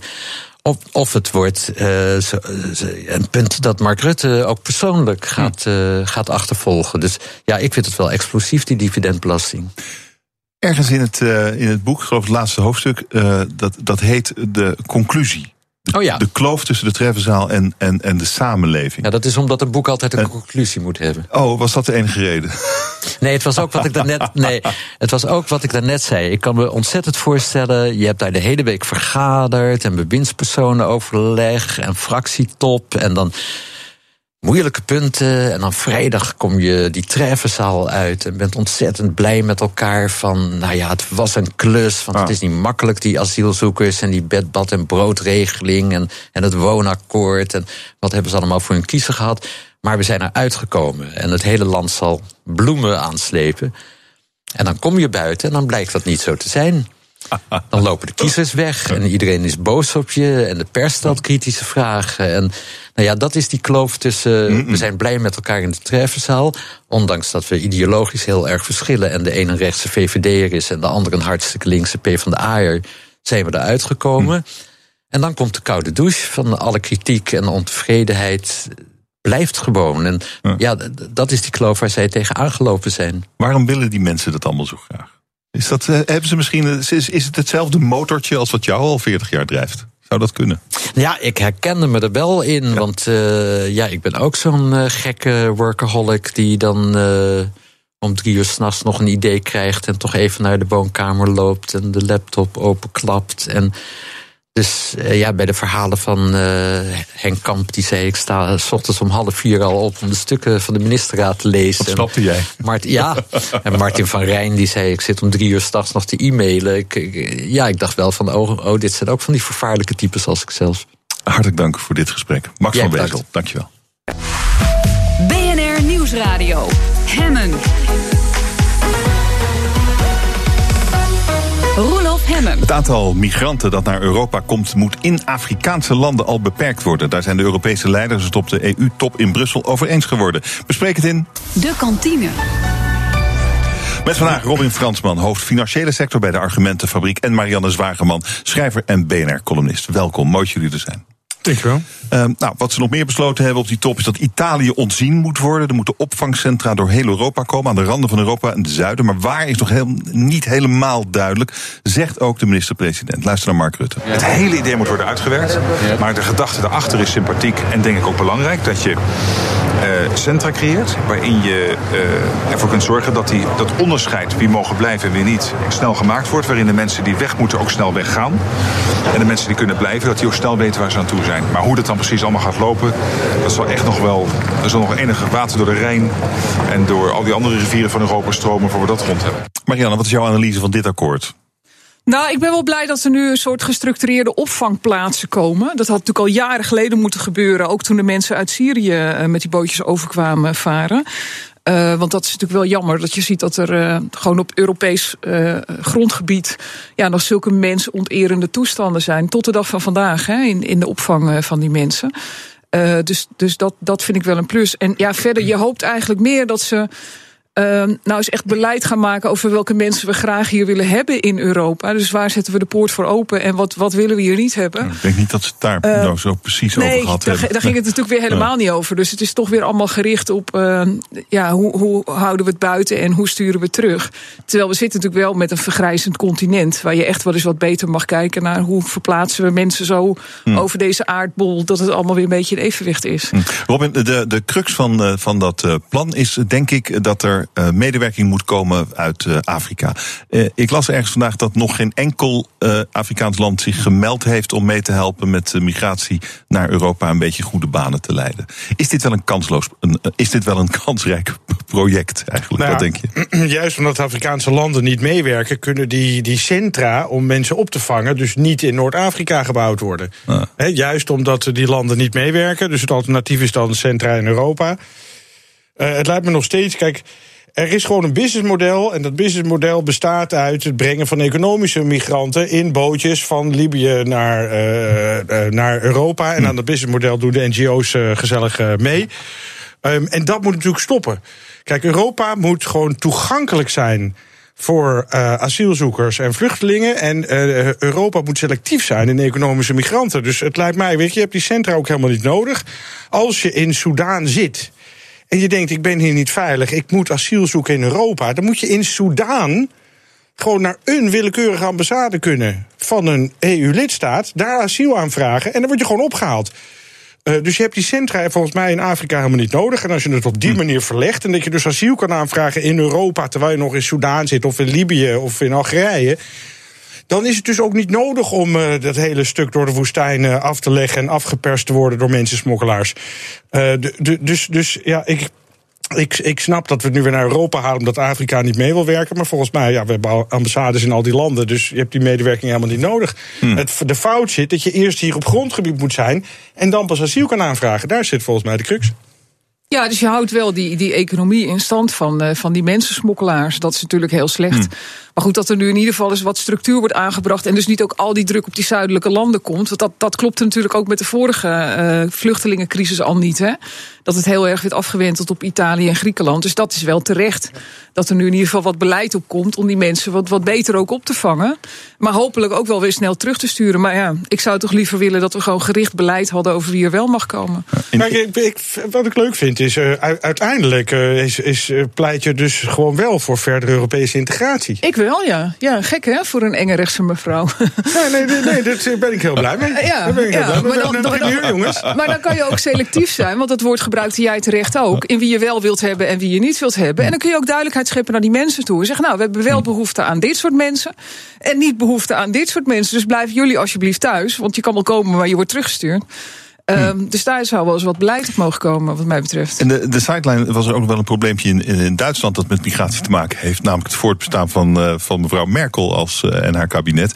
Eh, de, de eerste reacties in Duitsland zijn wel redelijk positief over dit akkoord. Denk je dat we hiermee, Robin, een, een, een kabinetscrisis in Duitsland aan het voorkomen zijn? Nou ja, ik, volgens mij was de, ophef eh, over Duitsland, eh, er was met name dat ophef. Volgens mij was er heel weinig aan de hand, want CSU had absoluut niet gedurfd om door te zetten. Want nieuwe verkiezingen zou ook voor de CSU een ramp zijn.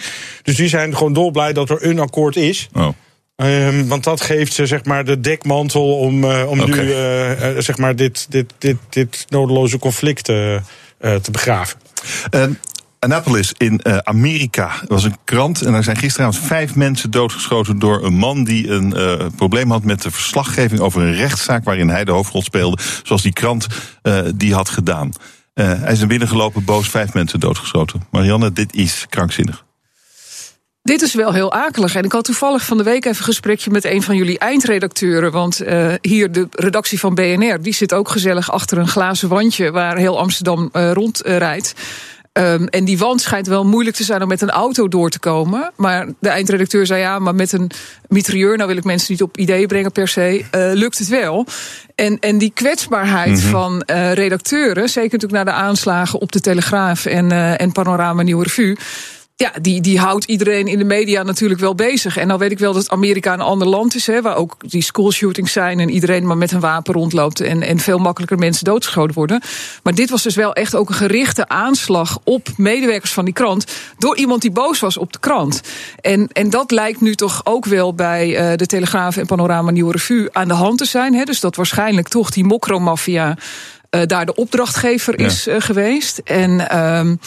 Ja, dat, dat, dat zijn toch wel beangstigende situaties. En ik ben nog steeds niet bekomen van de schrik dat van de week uh, op dat uh, congres van de Vereniging van Nederlandse ja. Gemeenten, hè, een zaal vol burgemeesters en wethouders, die toch echt beter zouden moeten weten, die allemaal volop in de lach schieten, omdat Tommy Wieringa daar in een gesprek met Van Huis zegt dat het hoog tijd werd dat de Telegraaf is aangevallen werd. Nou moet ik zeggen, ik heb negen jaar door die hal gelopen, waarvan de week die, die auto naar binnen rijdt. En er lopen nog elke dag daar mensen naar binnen waar ik van hou en op wiens verjaardag ik kom. Dus dat, ik ben daar emotioneler in dan de gemiddelde Nederlander misschien. Um, maar daarmee wordt wel een soort cultuur in stand gehouden. waarin ook uh, Pim Fortuyn en Theo van Gogh vermoord konden worden. Van ja, maar mensen vragen er ook wel een beetje om. En Tommy Wieringa die zei ook na afloop van het congres. in een uh, gesprek met, uh, met, met het AD was het, geloof ik. van ja, Telegraaf moet niet zo zeuren. en de slachtofferrol past er niet. en ze hebben ook geen stijl in huis. Dus er wordt daar eigenlijk gewoon goed gepraat. Um, dat er geweld op journalisten wordt gepleegd. En we zien nu in Amerika hoe hard dat dus gewoon uit de hand kan lopen. Hm. En dat, dat vind ik wel heel zorgelijk. Daar kan het wat mij betreft niet genoeg over gaan. En dat dan zo'n zaal vol burgemeesters als automatische reactie in de lach schiet bij zo'n grap. Dat was eigenlijk nog het ergste. Dat, nou, dat is het ergste. Kijk, dat een schrijver op een podium een foute grap maakt. Ik bedoel, ik maak ook wel eens foute grappen en dat, dat, dat overkomt ons allemaal. Maar een zaal vol burgemeesters hoort daar niet over in de lach te schieten. En, en het signaal dat, ja, mensen van de Telegraaf, die, die mag je blijkbaar gewoon wel, wel kapot schieten. Dat, dat vinden burgemeesters dan blijkbaar een goed idee. Vervolgens komt Van Aartsen wel als interim burgemeester dan uh, op de redactie bij de Telegraaf. En Grapperhaus komt vertellen hoe erg hij het allemaal vindt. Maar de primaire reactie van die burgemeesters was dus inderdaad, ja, Telegraaf vraagt er wel een beetje om. En, en deze redacteuren van die krant in Amerika, die vroegen er blijkbaar ook om. Want ik heb op het Twitter-account van die, van die schutter gekeken. Ja, die, die, die, die had één grote rant tegen media in het algemeen. Dat is natuurlijk een cultuur die door Donald Trump ook wel uh, wordt, wordt aangejaagd in Amerika. Hè, van, van media, die hoef je allemaal niet zo serieus te nemen. Daar vinden wij van alles van. Wij fatsoenlijke mensen in Nederland vinden dat Donald Trump niet zo tekeer zou moeten gaan tegen media. Maar een zaal vol burgemeesters in Nederland doet dus hetzelfde. En dat vind ik echt heel schokkend. Robin, er is iets aan de hand uh, bij de NPO. Ze ja. moeten daar bezuinigen. En uh, wat ze nou bedacht hebben is dat ze de zendtijd van bijvoorbeeld een geschiedenisprogramma Andere Tijden uh, willen gaan inkorten. En die, dat programma maakt daar bezwaar tegen. Een videootje van de presentator. Um, is dit nou, ik, ja, je kunt hier verschillend naar kijken natuurlijk. Je kan zeggen, ja, ze moeten bezuinigen. En, ja, je kan ook denken dat, dat, de, dat de publieke omroep hiermee uh, verschrikkelijk veel lawaai aan het maken is om te laten zien: kijk eens, bezuinigingen zijn erg. Wat denk jij? Nou, het, nieuws is net dat uh, zowel van de directeur van de NPO als van Arie Slob, joh, uh, maak je niet druk, want uh, zo heet wordt de soep niet gegeten. dus het valt misschien mee met, de met de bezuiniging op specifiek deze programma's. De, dat neemt niet weg dat dit voor mij wel echt aanleiding is om te zeggen: weet je, het, de tijd voor halve maatregelen is gewoon echt wel voorbij. We moeten echt naar een hele nieuwe opzet van die publieke omroep uh, toe. En dat betekent, wat mij betreft, gewoon alles wat de commerciële kunnen en doen. Dat moet de publieke omroep niet doen en niet met belastinggeld doen. Uh, stop met die reclames. Dat zal de kijkcijfers ook heel veel goed doen als je moet concurreren met YouTube en met Netflix. Um, en besteed dat belastinggeld dus juist aan die dingen die de commercie niet kan of niet wil doen. En dat is natuurlijk juist andere tijden en Buitenhof en al die andere programma's die de laatste dagen in het nieuws waren. En daar moeten we een keer heen. En ik word eigenlijk, en dat is niet, dit is niet het enige dossier, maar dit is echt alle dossiers in Nederland. Het is echt tijd voor radicale ingrepen. Maar waarom, de tijd voor kleine stapjes is echt wel voorbij. Maar waarom dreigt de top, de top van, van, van de NPO dan met uh, het bezuinigen op, uh, op die hele serieuze informatieve programma's in plaats van op uh, amusement? Waarom is dat dan? Nou ja, omdat ze, omdat ze nog steeds denken dat ze moeten concurreren met RTL. En dat ze nog steeds denken hmm. van we moeten die reclamegelden hmm. optimaliseren. Dus moeten er zoveel mogelijk kijkcijfers zijn. En dus doen we boer zoekt uh, lekkere taart. Daar moeten we dus mee ophouden. Wat is jouw oplossing, Marianne? Nou, ik, ik had toevallig van de week hier op deze zender ook mijn column hierover. Uh, waar ik zei, de, de tijd is denk ik wel echt voorbij dat we naar die kalkoen moeten gaan zitten kijken. Die zelf moet gaan beslissen over het kerstmenu. Uh, want daar kijken we nu al een aantal jaren naar. En je moet het dus niet meer aan de NPO overlaten. Um, en ik, ik heb toen ook in, in die column geanalyseerd dat het volgens mij inderdaad zo is dat de NPO nu deze gewoon draconische maatregelen op de programma's waar je een publieke omroep voor hebt, dat ze die nu ter discussie stellen om even duidelijk te maken van jongens, uh, zo erg is Ja, het dus. een strategie, denk ik. Uh, ja, ik, ik, kan me, dat, ik kan me dat bijna niet voorstellen dat het iets En dan anders valt het is. straks wel weer mee. Dat is nou, het idee. maar wat, wat daar wel een rol speelt. Kijk, de reden dat ze nu die 60 miljoen moeten bezuinigen. is dat het reclamegeld tegenvalt. Want reclames gaan tegenwoordig. het geld van adverteerders gaat naar Facebook en naar YouTube. En ze moeten dus uit die squeeze. Want als ze inderdaad nu gaan zeggen. we gaan al onze kaarten zetten op de journalistieke programma's. dus we stoppen met Boer zoekt vrouw en al die andere dingen. dan weet je dat je volgend jaar weer 120 miljoen moet bezuinigen. Dus de politiek moet nu gewoon eens echt heel duidelijk met een plan komen. Uh, en het niet meer aan die NPO overlaten. En dat is volgens mij ook de noodkreet die de NPO nu geeft naar Den Haag. Van jongens, wij, wij komen hier niet uit. Dus kom nou zelf met een oplossing. Het gaat niet uit Hilversum komen. Nee, maar het kan ook anders. Hè. Ik bedoel, eh, het, de, het, het hele idee van drie netten. Uh, dat was ooit eens uh, verstandig uh, toen Nederland sterk in bevolking groeide en er nog geen commerciële tv was en nog geen internet. Je hebt natuurlijk geen drie netten meer nodig op het moment dat je amusement eruit gooit. Op het moment dat je reclame ja, eruit komt, komen er ook een heleboel minuten vrij. Nee, maar dus, natuurlijk is die de netten discussie... zijn al lang niet meer interessant. Tuurlijk is die discussie breder, maar je hoeft dus niet meer... wat weet ik veel, ze maken 36 uur televisie per dag of zo... Dat is dus ook niet meer nodig. Je kunt echt met veel minder uren toe. Dat kan ook met minder zenders toe. En daar moet volgens mij het geld, uh, uh, het geld vandaan komen. Als je bij de publieke omroep je alleen maar beperkt tot programma's als andere tijden, dan, ik, dan komt die 120 miljoen vanzelf vrij. Want die 120 miljoen die zit in Boerzoekvrouw. Ja, nou, die 120 miljoen zit vooral in dat er nog steeds 11 omroepdirecteuren zijn met bijbehorende staf. Dus je Ook- hebt daar een organisatie waar ongeveer de helft van die, van, die, van die driekwart miljard die wij er als belastingbetaler naartoe eh, stoppen. Ja, die gaat op aan dingen die efficiënter georganiseerd kunnen worden. Dus dat hele stelsel, maar goed, dit roep ik al jaren, dat, dat is gebouwd op verrotte fundamenten en die moeten nu eindelijk eens weg. Maandag bezoekt premier Rutte de Amerikaanse president Donald Trump. En juist dat bezoek zorgt voor gerommel in de coalitie. BNR Nieuwsradio. Je luistert naar de kantine. We hebben het over het nieuws van de dag. En dat gaat Thomas van Groningen zometeen ook doen. In Ask Me Anything. Thomas, waar gaat het over Ja, wij dachten 28 graden buiten. Laten we eens een licht onderwerp pakken. Namelijk? Eh, we gaan het hebben over het maken van leven. Dat kunnen Maken wetenschappers. van leven? Ja, daar worden wetenschappers Oh, steeds weet- beter in. Dus dat ze dan een dode cel pakken en die dan Oh ja. Toch tot leven weten te wekken. Zodat die cel bijvoorbeeld iets kan produceren waar mensen dan weer beter van worden. Gaan we het straks over hebben. Kan je hem alles over vragen via eh askme.bnr.nl. Je kan twitteren naar @bnr of 020 468 4x0. Dan moet je me even bellen. En dan kan je er alles over vragen aan een wetenschapsjournalist die hier helemaal goed in zit. Ik vind het een mooi onderwerp. Zometeen vanaf eh, twee uur in Ask Me Anything met eh, Thomas van Groningen. Wij gaan verder in de kantine, eh, want Marianne Wageman is hier, schrijver, BNR-columnist... en Robin Fransman, hoofdfinanciële sector bij de Argumentenfabriek. En wij gaan praten over Trump. Volgende week gaat eh, de minister-president op bezoek bij Trump. Eh, er, schijnt een probleem in de coalitie over te ontstaan... want er is dat inreisverbod dat, dat de Amerikanen willen invoeren... voor mensen uit, uit mijn hoofd zeven landen, zijn vooral moslimlanden, die willen ze niet. En wat ze nou willen is Amerikaans douanepersoneel op Schiphol stationeren. D66 is daar tegen. Luister naar Alexander Pechtold. Dat betekent dat we in Nederland, wij hebben namelijk ook wetten, we hebben een grondwet, heel goed moeten kijken of wij in Nederland kunnen toestaan dat moslims, bij wijze van spreken, de toegang tot een vliegtuig wordt geweigerd, omdat dat naar Amerika gaat. Het lijkt me niet iets wat we op Nederlands grondgebied erg eh, prettig vinden. Robin, heeft Alexander Pechtold gelijk?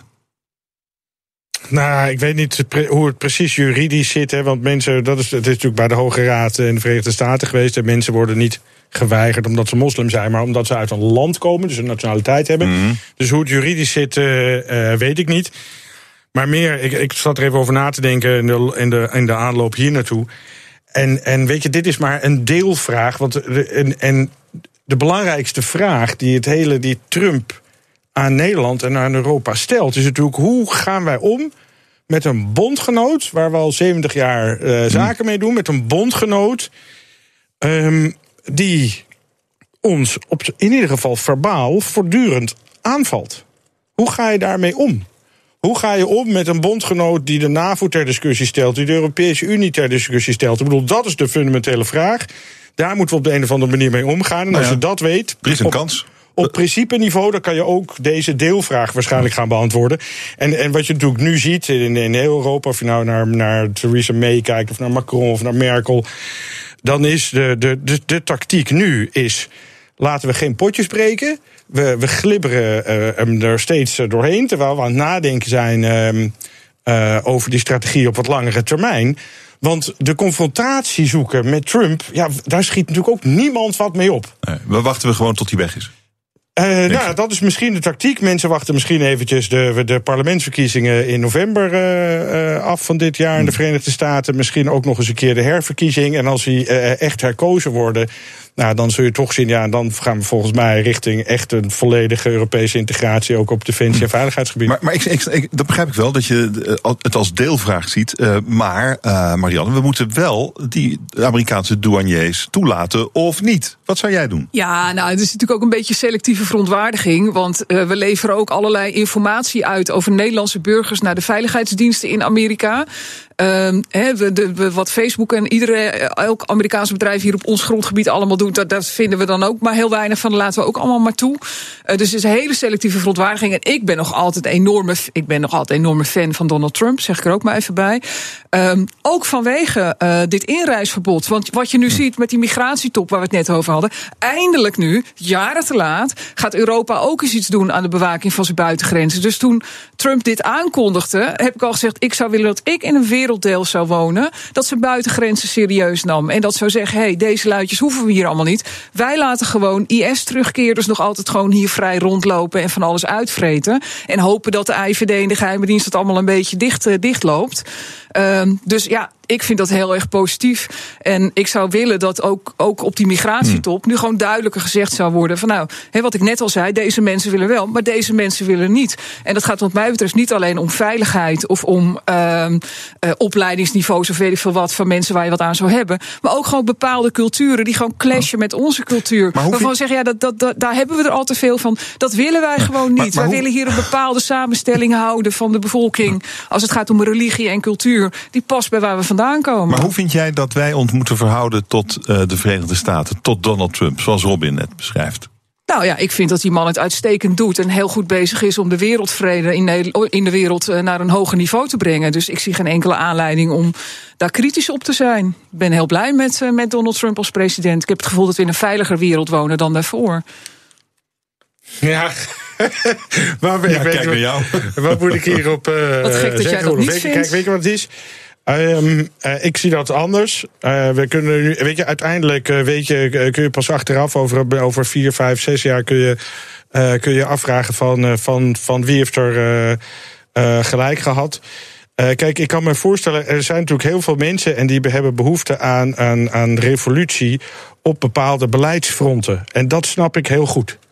Ik heb het net even over de NPO. Hè. We moeten eens een keer naar radicale oplossingen toe. Exact. Eh, en dat geldt, hè, dus eigenlijk ook, het geldt voor, voor meerdere dossiers, ook voor migratie. Ehm, en nog voor en, en sociale zekerheid. We hebben op heel veel fronten radicale oplossingen nodig. Dus ik snap die En de behoefte aan NAVO revolutie. en die defensiebeleid Maar- van Europa. En helemaal eens, maar weet je, het punt is, ehm, eh, dus, dus, dus die behoefte aan revolutie, die snap ik. Maar ehm, er zijn ook eh, levensgevaarlijke revoluties. En dan ga je in de, van de regen in de eh, druppen. En ik denk dat eh, Trumpism eh, zo'n soort revolutie is. Nou ja, we hebben het nog altijd over een democratisch gekozen president. die nog altijd heel veel steun heeft van zijn eigen bevolking. Dus wij gaan daar ook helemaal niet over. Ik zie al dat Mark Rutte daar eens even eigenwijs tegen die man gaat zitten doen. Ik bedoel, hoezo? Dat, dat, de arrogantie alleen al. Nee, dat, op, dat, ben ik op, dat is ook nergens voor nodig. Dat ben ik een beetje eens. Het zou heel onverstandig zijn. Dus, ook, dus ik denk ook dat we met het Schiphol en de douaniers... en of die komen of niet, daar gaan we gewoon doorheen glibberen. Ehm, eh, op de manier die, eh, die Trump niet eh, al te boos maakt. Eh, en ik denk dat dat voorlopig ook nog even verstandig beleid is. Een ander belangwekkend onderwerp is de zomervakantie die eraan zit te komen. Eh, Er is een onderzoekje gedaan door Nationale Nederlanden. Daaruit blijkt dat een derde van de Nederlanders last heeft van vakantiestress. Ken jij dat, Marianne? Nee, nee, dat ken ik helemaal niet. Want ik, ik ga nooit op vakantie en ik werk ook nooit. Ik reis en ik doe dingen die ik leuk vind. En voor sommige dingen krijg ik geld en voor andere dingen niet. En als iedereen zo zou leven, zou iedereen ontzettend gelukkig zijn. Ehm, dus we moeten een beetje af van het idee dat werk een soort strafkamp is... waar je dan drie weken per jaar aan mag Ja. ontsnappen of zo. Mensen en moeten daar weet je even- stress van. Want die mensen krijgen daar dus stress van. Ja, maar dat is ook volgens mij stress van dat ze dan drie weken met die vrouw die ze de rest van het jaar kunnen ontwijken onder het bom van druk bij de baas. Moeten ze dan drie weken ineens wel met die vrouw op één eiland zitten? Ja, dat, dat begrijp ik wel dat je daar stress van krijgt. Of met die man, want daar geldt hetzelfde voor. Dus eh, daarom sneuvelen er ook zoveel relaties hè, tijdens eh, de vakantie. Na de vakantie is er een scheidingspiek. En eh, nou, dat vind ik dus alleen maar positief. Dan levert die stress nog iets goeds op. Dan kun je de rest van je leven ja, prima inrichten met, eh, een nieuwe, nieuwe man of mogelijkheden. Ja. Eh, Robin, jouw vakantiestress, hoe ziet die eruit? Of eh, val jij niet in die categorie? Nee, ik heb, ik heb helemaal geen. eh, nou, de grootste stress is natuurlijk: ga je duiken in eh, Tahiti of ga je bergbeklimmen in Nepal? Hè? Dat is dan wel voor mij wat. Zijn dat een beetje- mensen gaan naar Texel hoor. Zijn is dat een beetje jouw eh, vakanties? Ja, dat is een beetje wat mij eh, stress eh, oplevert. Alhoewel dit jaar was het Malediven of Mauritius. Nou, daar heb ik minstens een nacht van wakker gelegen. Dus ik heb het heel zwaar. Om te- eigenlijk. en dan ga je duiken daar. Eh, ja. Leuk, heb ik ook wel eens gedaan. Gaaf is dat. Waar ga je, ga je, waar ga je naartoe? Wat is het geworden? Eh, ik ga denk ik naar een huis op Texel. Oké. Ik zou niet duiken Een daar beetje dan. duiken in de, in de Noordzee. ik eh, wens jullie alle twee een eh, mooie vakantie. Of ja, ja, jou dan een mooie reis, eh, Marianne, als je ergens heen gaat. En veel plezier op Texel. Dank dat jullie er waren. Zeg ik tegen Robin Fransman, hoofd financiële sector bij de Argumentenfabriek. En Marianne Zwageman, schrijver en BNR-columnist. Dank jullie zeer. Dit was het voor vandaag. Maandag ben ik er weer. En in het kader van onze Big Five week over de fashion, de mode, is Cecile Narings mijn gast. Zij is hoofdredacteur van Harper's Bazaar. Dat maandag. Nu Thomas van Groningen met Ask Me Anything. Fijn weekend.